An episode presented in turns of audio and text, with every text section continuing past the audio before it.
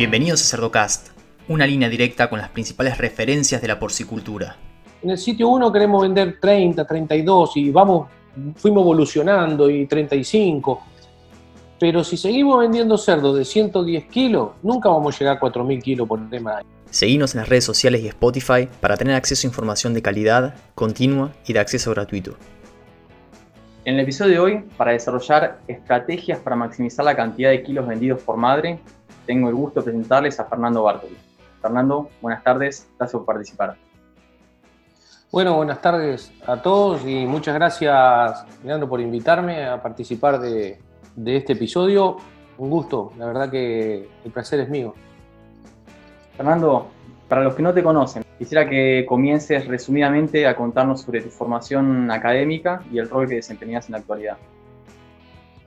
Bueno, mira, la idea no es hablar de un currículum porque es muy aburrido, sino un poquito de la historia. Y ya, bueno, los que tenemos algunos años ya tenemos algunas historias eh, para contar. Pero, no, un poco empecé a estudiar veterinaria porque, como todo, queremos tener una veterinaria, pero viniendo más de un pueblo, como vengo yo, de 3.000 habitantes.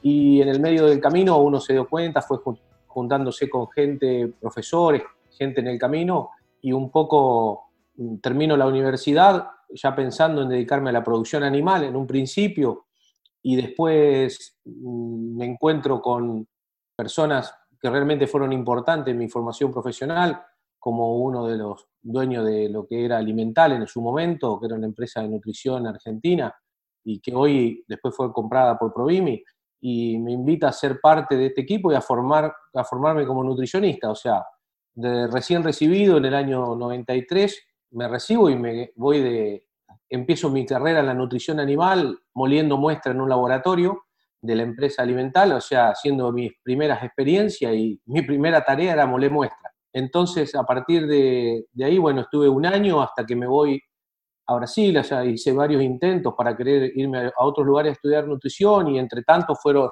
fue a Brasil, conocí a Horacio Rostaño, una, persona también que me marcó en mi vida profesional, bastante, enseñándonos bastante metodología de trabajo en la nutrición. Y bueno, con el compromiso yo fui a hacer una especialización y terminé haciendo una maestría, porque hice mis créditos en un año en vez de hacerlo en año y medio, y, pude hacer la tesis y hacer mi maestría. Y bueno, un poco con una, en el medio una tentación para quedarme a hacer doctorado, como creo que a todos nos pasa en esa época de la vida, y elegí por venirme a trabajar a la producción y que creo que es una, eh, lo que siempre me defino, a mí me dicen algunos, vos sos nutricionista. Sí, la verdad que sí, formación de nutricionista, pero creo que somos más produccionistas en general y, desde ese momento mismo que empezamos a trabajar, a las personas que nos tocó en esa época en Argentina desarrollarnos en el ambiente de los cerdos, era una época que medio que era todo nuevo, porque empezara la parte intensiva de producción animal, de producción de cerdos en ese momento, era, era como todo nuevo. He hechos que se forma el GITEP, donde también soy socio fundador, y así hay varios, varias, cosas que sucedieron que fuimos creciendo con un grupo de profesionales en esa época y se fue sumando gente, obviamente, al, a esto. Y desde siempre pensé que eh, la nutrición sola no tenía que andar. Había que hacer alguna cosa con, ligado a producción y había que... No, no me gusta las personas todólogas a mí, le digo, me gusta así la gente que, que, que piensa en un objetivo y colabora desde distintas partes, de distintas posiciones al objetivo final. Y un poco pasaron los años, bueno, trabajando 15 años para, para alimentar, y bueno, como todo en la vida, llegan los 40 años que dice que son la edad de las decisiones, y ahí decidí salir a trabajar solo, ya con un proyecto en la cabeza que era Nutrimás, y bueno, la verdad que Nutrimás no era más ni más ni menos que cuando con, Diego, que es mi socio, decidimos colocar el nombre, dijimos, ¿qué hacemos todos los días? Y hacemos todos los días más que nutrición, hacemos producción, hacemos manejo, hacemos un montón de cosas que van paralela a la nutrición o, o al lado, siempre igual, entonces, en realidad ahí nace nuestro, mm, nuestra empresa que está enfocada netamente en producción, o sea, nosotros con los clientes hablamos de producción, hacemos nutrición a través de la producción también, pero, pero trabajamos muy fuerte en los objetivos con los clientes como gestión de una empresa a lo que es eh, maximizar los kilos vendidos, que un poco es el título de este episodio. Así es, perfecto. Y ahora, tenés mucha experiencia en lo que es manejo y has ido a brindar servicios del asesoramiento a muchas empresas, a muchas granjas, y que te quería preguntar acerca de esa experiencia. Cuando llegas a una granja, ¿cuál es la oportunidad mayor que vos identificás y en la cual te pones a trabajar junto con todo el equipo? Primero que nada, hay una cosa que hay que detectar rápido. Una empresa siempre uno llega y hay distintas personas, cuando más grande la empresa, más intereses hay de las distintas personas que quieren ver qué pasa. Y lo primero que hay que tomarse, creo yo, es un tiempo para un, momento para entender la empresa. Hay que entender cómo piensa la empresa, cuáles son sus objetivos, quién toma las decisiones y generar ese nivel de confianza en la toma de decisiones para poder llegar a, los objetivos. Ya yendo no exclusivamente al plano técnico, yo creo que, creo que siempre lo más importante es revisar las cosas grandes. Muchas veces como técnico, a veces con, cuando empezamos tenemos en la cabeza puros, muchos parámetros en la cabeza y siempre hay que buscar desde el punto de vista de que mucha gente, está muy de moda hoy la eficiencia, pero creo siempre primero que hay que ser eficaz y después ser eficiente. Entonces, si uno logra los objetivos, a lo mejor no siendo 100% eficiente, pero después a la eficiencia se llega. Pero si somos eficientes y no llegamos a los kilos que tenemos que vender, es muy difícil. Entonces, una de las cosas que uno ve normalmente, que uno siempre mira eh, en las empresas es si están cumpliendo, usando bien las instalaciones.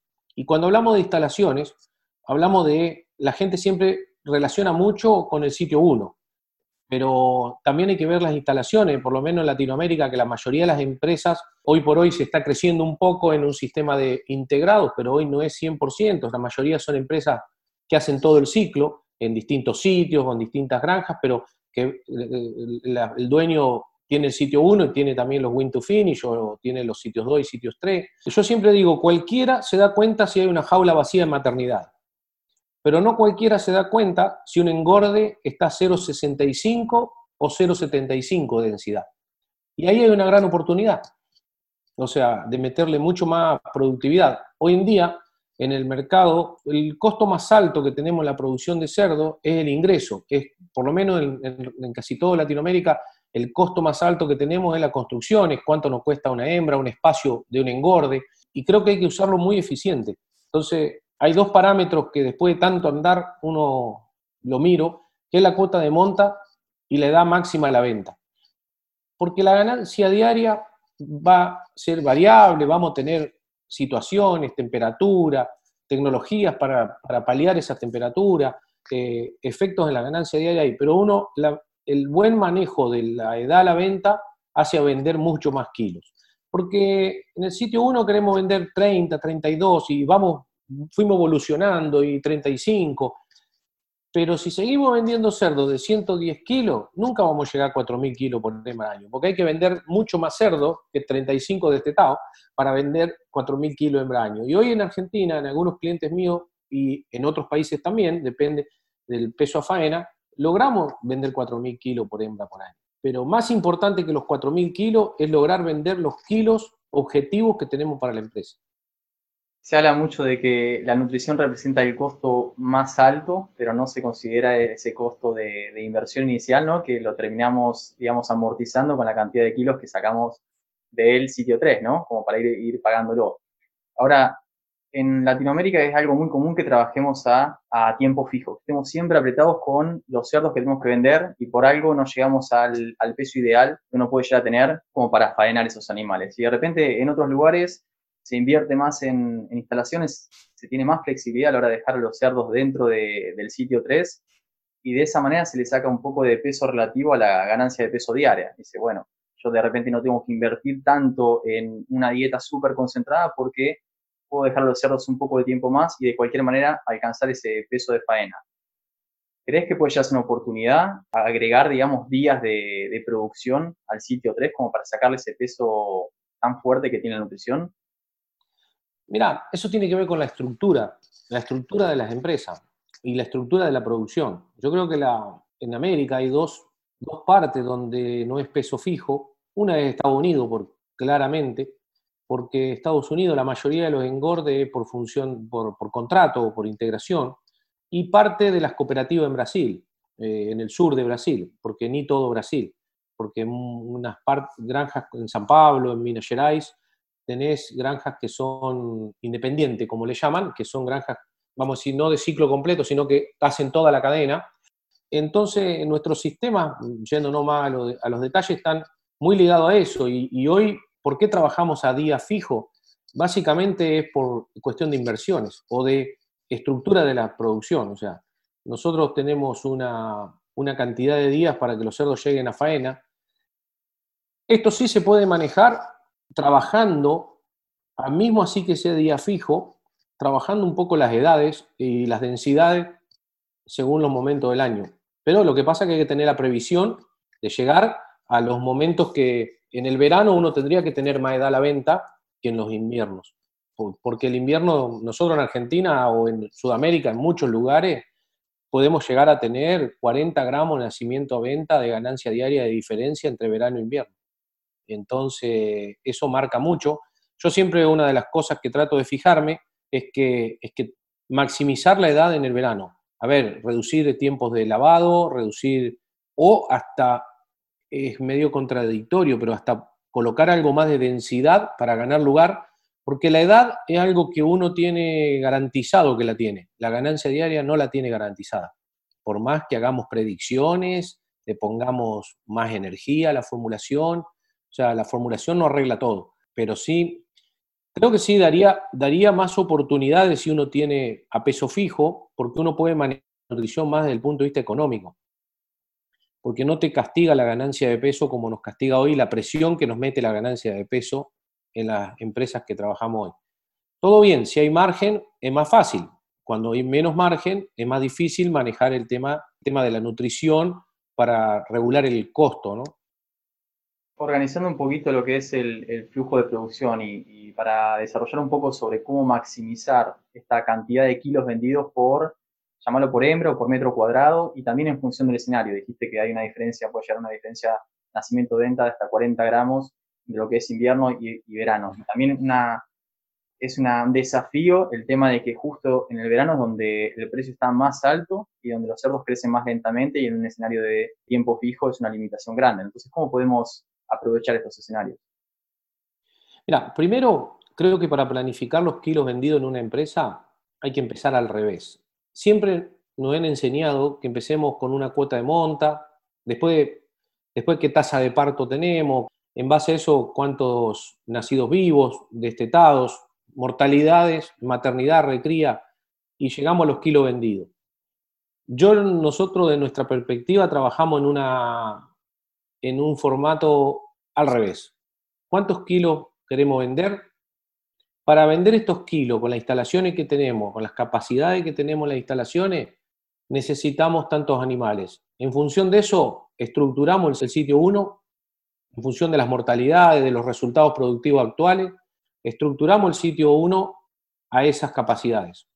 Hoy nos encontramos en muchas empresas que los sitios 1 están produciendo más que la capacidad que tiene para absorber el sitio 2 y el sitio 3, o los win to finish y llegamos a un límite que hay casos que hemos tenido que reducir hembras, pero la maximización de kilos pasa por el uso eficiente de los espacios y de la estrategia que podamos hacer eh, en función de eso. Cuanto más eficientes somos de, sobre los nacidos que tenemos, y vamos a tener menos hembra sobre nacido y tasa de parto. O sea, ahí vamos a ir de la eficacia hacia la eficiencia, pero primero la eficacia, como decía yo antes. Entonces tenemos que tener los kilos porque garantizar los kilos, yo conozco clientes que hemos trabajado y hace años que destetamos el mismo número de animales.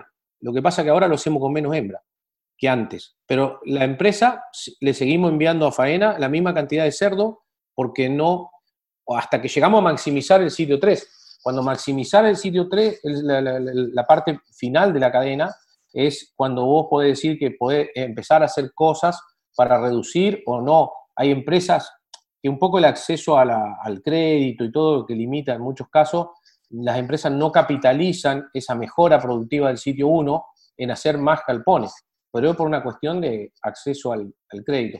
Es por eso que un poco en Argentina está creciendo o, naciendo una cosa nueva para nosotros, que es un poco el modelo americano, o sea, de alguna forma hecho a nuestra manera, pero es integrándose, buscando asociativismo, gente que haga engorde, y eso va creciendo, poco a poco, va lento, pero va creciendo poco a poco. Yo creo que ese es un, buen camino para maximizar los kilos vendidos, pero ya te digo, lo que primero hay que tener en cuenta es cuánto podemos vender y cuántos queremos vender. Sobre el efecto del verano, la verdad que ahí lo mejor es inversión, inversión en tecnología. Yo creo que, eh, no sé si mucho lo hacen en el cálculo, pero un, túnel puede estar entre 10 y 15 dólares por plaza en una plaza de engorde o de win to finish. Después depende de qué tecnología, lo más sofisticado que sea, pero entre 10 y 15 dólares por plaza más o menos es lo que cuesta. Y hay que hacer las cuentas.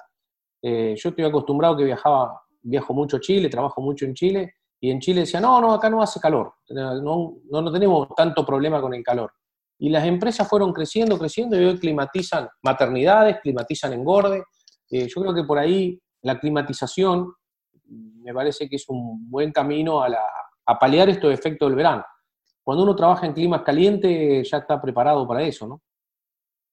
Y a la hora de, definir la densidad óptima, ¿no? Que va a ser diferente para lo que es la época de invierno que la de verano. ¿Cómo decís el punto de quiebre óptimo para que la rentabilidad sea mayor? Porque sabemos que cuanto más apretamos a los animales, más kilos sacamos eh, por la puerta, digamos, pero a la vez disminuye un poco eh, la ganancia de peso diaria, entonces, ¿cómo, cómo es que decís ese punto de quiebre?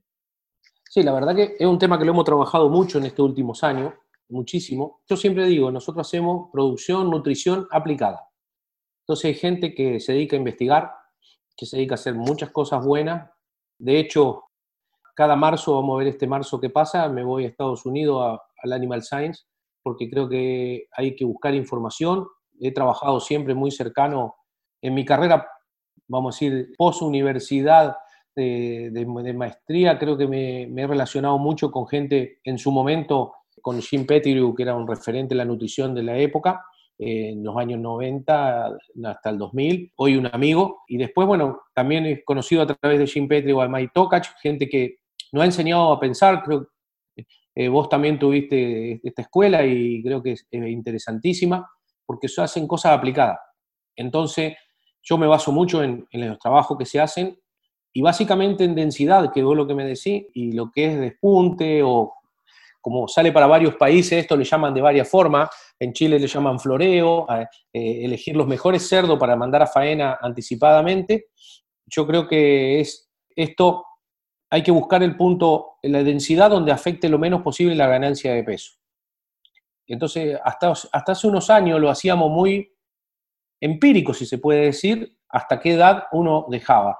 A partir de unos trabajos que se hicieron en Kansas, que están muy buenos, y uno aplicando la información a la diaria, podemos decir hasta dónde la densidad nos limita la ganancia de peso. Tiene un margen de error, pero mucho más, mucho más preciso que cuando lo hacíamos a tanteo. Entonces, yo creo que hoy nosotros nos manejamos mucho con qué densidad inicial tienen los cerdos y qué densidad final queremos y cómo vamos manejando la densidad en la medida que se van acercando a la faena. Y hacer eh, una buena elección de las ventas anticipadas. ¿Y qué porcentaje de extracción? Todos los días a mí me preguntan cuál es lo mejor. Y depende de qué peso venta, del peso de venta. Depende mucho también, ahí sí que la nutrición interacciona mucho. Si bien no hay tantos ensayos que uno pueda leer de cuánto la energía y la densidad, que es un área que a mí me gusta mucho, la energía de la dieta y la densidad interaccionan, pero en el caso nuestro, cada vez que trabajamos con cerdos apretados y más boca por cerdo y todo esto, siempre tuvimos que trabajar con dietas de alta energía, porque si no la ganancia se nos resiente. N veces lo hemos hecho y, siempre nos bajó la ganancia de peso, eh, cuando uno trabaja con condiciones apretadas. Por eso yo creo que hay que unir, para trabajar en maximizar los kilos vendidos por metro, hay que unir el conocimiento que ya otras personas han desarrollado, aplicarlo bien, explicarlo bien en las granjas elegir muy bien a los cerdos que vamos a mandar antes de la faena y, por otro lado, acompañar con la nutrición. Ahí sí que hay una interacción muy fuerte de la nutrición eh, en esto, eh, porque nosotros trabajamos comederos secos húmedos, con, vienen diseñados para 15 cerdos por boca y trabajamos en muchos casos con 16, 17 cerdos por boca, hasta el momento de la venta anticipada. Yo creo que maximizar los kilos vendidos por metro cuadrado reduce el costo de una plaza. Se habla de que una plaza de cerdo de full slab con, con, climatización vale entre 250 y 300 dólares. La pregunta es, ¿a qué densidad? Normalmente es 0,70, 0,75. Si la usamos a 0,65 de forma inteligente, tal vez reducimos el, costo de esa plaza. Y, y, hay oportunidades. Hay una presentación que hizo el nutricionista de Seaboard, que es una granja, un sistema de producción de unas 300.000 madres acá en Estados Unidos, y él plantea, nosotros estamos cada vez más apretados con los días de producción, digamos, estamos siendo empujados hacia un sistema de tiempo fijo. Y lo que dice es, yo no me voy a quedar en esta situación, yo quiero poder decidir si uso dietas más diluidas en, energía, digamos, si ahorro nutrición y le doy más días a los cerdos como para que alcancen ese peso de, de faena óptimo, o no. Entonces dice, yo voy a invertir o en días de producción, digamos, en instalaciones, o en comedero seco húmedo, ¿sí? para, para aumentar la ganancia de peso diaria, pero bajo ninguna condición me va a quedar en este sistema. Son temas controvertidos. El, comedero seco húmedo en, en, Sudamérica y se usa mucho, mucho. A veces no se usa tan bien, eso creo, creo que hay muchas dudas y comedero seco húmedo, el concepto es que el agua y la comida estén en el mismo lugar.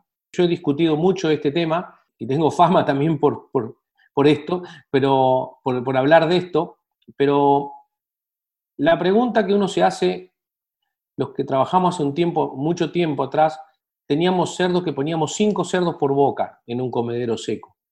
Y en un comedero seco húmedo ponemos 15. Como ideal es 15, ponemos 17 después como práctica. ¿Por qué será esto? A mí me han dicho gente cuando vio por primera vez el comedero seco húmedo, dice, acá los cerdos no van a comer, no es capaz que coman todo, antes tenía un comedero largo que comían 5 y ahora tengo una boca para que coman 15. Eh, la realidad es que si toma agua, o sea, hay más frecuencia de visita al comedero, eso está estudiado. Eh, entonces, el comedero seco húmedo hay que trabajarlo con agua en el comedero solamente, porque estimula el consumo. Discutimos algunas veces, dice, no, cuando hace calor el cerdo va y toma agua.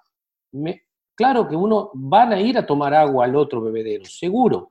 Si el ser, una vez me pasó un caso que un cliente dice, no, le tirábamos agua un día de mucho calor y venían a tomar agua ahí. Va a pasar. También van a ir a tomar agua en el comedero, en el comedero. O sea, el cerdo va a buscar siempre donde haya agua, lo va a buscar. Pero el comedero seco húmedo, donde más consumo, donde más se justifica, es donde cuando hace, cuando hace calor el cerdo va a buscar comer y tomar agua, comer y tomar agua.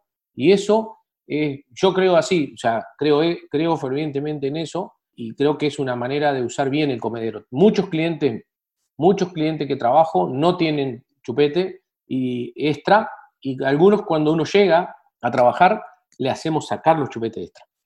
Hace unos días que tenía que dar charlas cómo manejar, y eh, reducir el crecimiento de los cerdos por el tema de la pandemia y decía que yo estaba hablando al revés porque estaba diciendo pongan chupete, usen el chupete en extra, porque estábamos queriendo reducir la ganancia, pero si queremos maximizar la ganancia, el comedero tenemos que colocarlo con seco húmedo.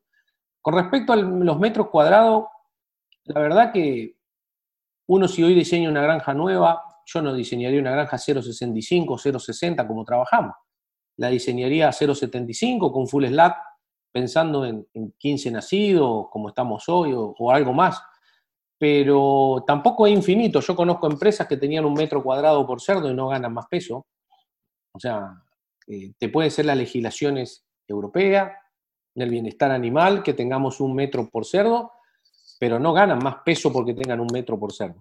Eh, de hecho, estas ecuaciones que vos decís, cuando uno empieza a tirar niveles más de un met, más de 90 centímetros empiezan ya a no darte más ganancia, predecir más ganancia. Eh, Y, yo creo que he visto granjas construidas en un metro cuadrado que tienen resultados peores, no porque que granjas que tienen menos densidad, manejado mucho más apretado. Es una cuestión de inversión y de, cómo manejamos los espacios. O sea, y, balancear las capacidades de los sitios, de, cada sitio.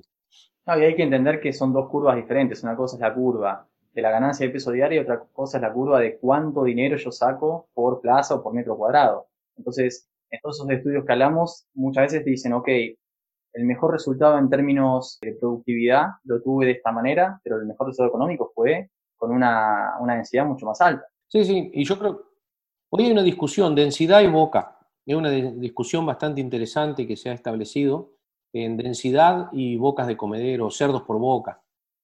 Eh, la verdad que sería muy fácil si uno puede colocar más, más bocas y, crecer en capacidad de producir, porque, claro, implicaría cambiar comederos, pero la verdad que nosotros, yo lo que sí he visto, que la ganancia se puede resentir en algo, cuando uno coloca alguna una boca más, o si tiene dos, coloca tres eh, boca, pero la conversión siempre sube.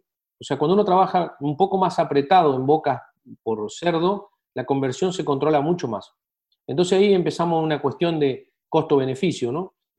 sabemos que la ganancia de peso marca el volumen de la facturación y la conversión marca el costo. Entonces ahí es una cuestión que, tenemos que trabajarlo, eh, que, hay que trabajar dependiendo de la situación y del objetivo de cada empresa. Y ojo que a veces uno puede lastimar un poco la ganancia de peso diaria, pero está metiendo, está sacando más kilos de cerdo por la puerta. Entonces esa, esa diferencia entre la productividad y la rentabilidad. Por eso hay que establecer los kilos vendidos al año de una empresa, ni por hembra. Primer punto, los kilos vendidos al año. Después vamos a la eficiencia de cuánto por hembra, cuánto... Va a traer una cosa, trae la otra. Pero si uno determina los kilos en las capacidades que podemos producir, vamos, vamos a estar apuntando bien y vamos a estar maximizando, venimos a decir que el ingreso seguro y la rentabilidad también, porque va, si uno controla los costos, también maximiza la rentabilidad. Pero es eh, el manejo de los espacios para mí es un tema interesante y que tiene una rentabilidad enorme. ¿no? Sí, sí, sí, sí, buenísimo, buenísimo. Nano, ¿algún comentario final que quieras dejar para cerrar el episodio? Mira, primero y principal, muchas gracias por la invitación. Y la verdad que esto ya más allá de un trabajo, para mí es una pasión, esto de la producción de, producción de cerdos básicamente. Muchas de las cosas que he logrado y la gente que he conocido alrededor del mundo eh, se la debo a esta actividad. Y creo yo que hay muchas oportunidades, eh, en especial hay, hay oportunidades de crecimiento en la faz profesional para mucha gente con este sector, gente, gente joven que tenga ganas, que tome desafíos y realmente creo que la, actividad nuestra de la producción porcina tiene, particularmente hoy por hoy, la situación mundial que vivimos, tiene una oportunidad enorme. Eh, aunque parezca mentira, en Sudamérica tenemos una enorme oportunidad para producir carne de, cerdo a un costo competitivo, porque hay muchos mercados que la demandan y lugares y con limitantes para producir.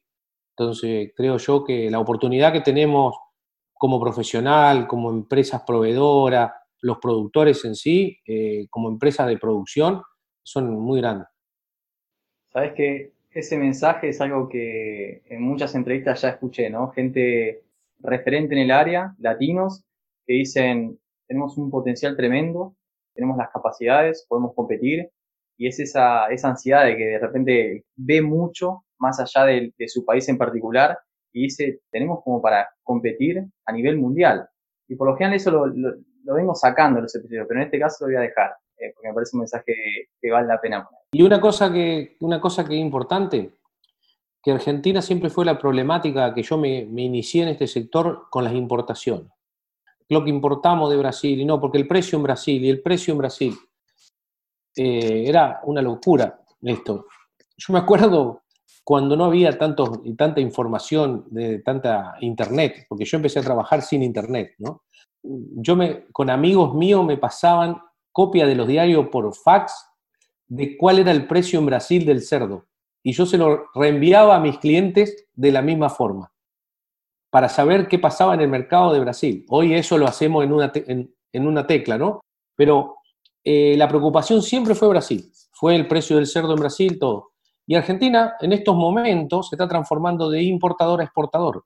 O sea, estamos exportando una buena cantidad ya de la producción, es baja para lo que producimos, eh, nada que ver con lo que pasa en Chile, que exportan un, alto porcentaje de lo que producen, pero estamos exportando y yo creo que tenemos capacidad para exportar desde Argentina, otros países, bueno, Brasil es ya un exportador bien desarrollado, ni hablar Chile, que creo que es bastante meritorio, con lo que comprando los granos, usando una materia prima a veces el doble de lo que vale en Argentina, y se producen, y se producen cerdo a costo competitivo y, exportan cantidades. Sí, sí, hablaba con Jaime Ríos Correa en el episodio, en un episodio anterior, y mencionaba que aparte están invirtiendo de una manera que aumenta bastante el costo de producción, ¿no? Y de repente tratar los estudiantes nos aumenta, nos aumenta muchísimo el costo y así todos se mantienen competitivos en un mercado internacional. Entonces, la oportunidad que tenemos realmente.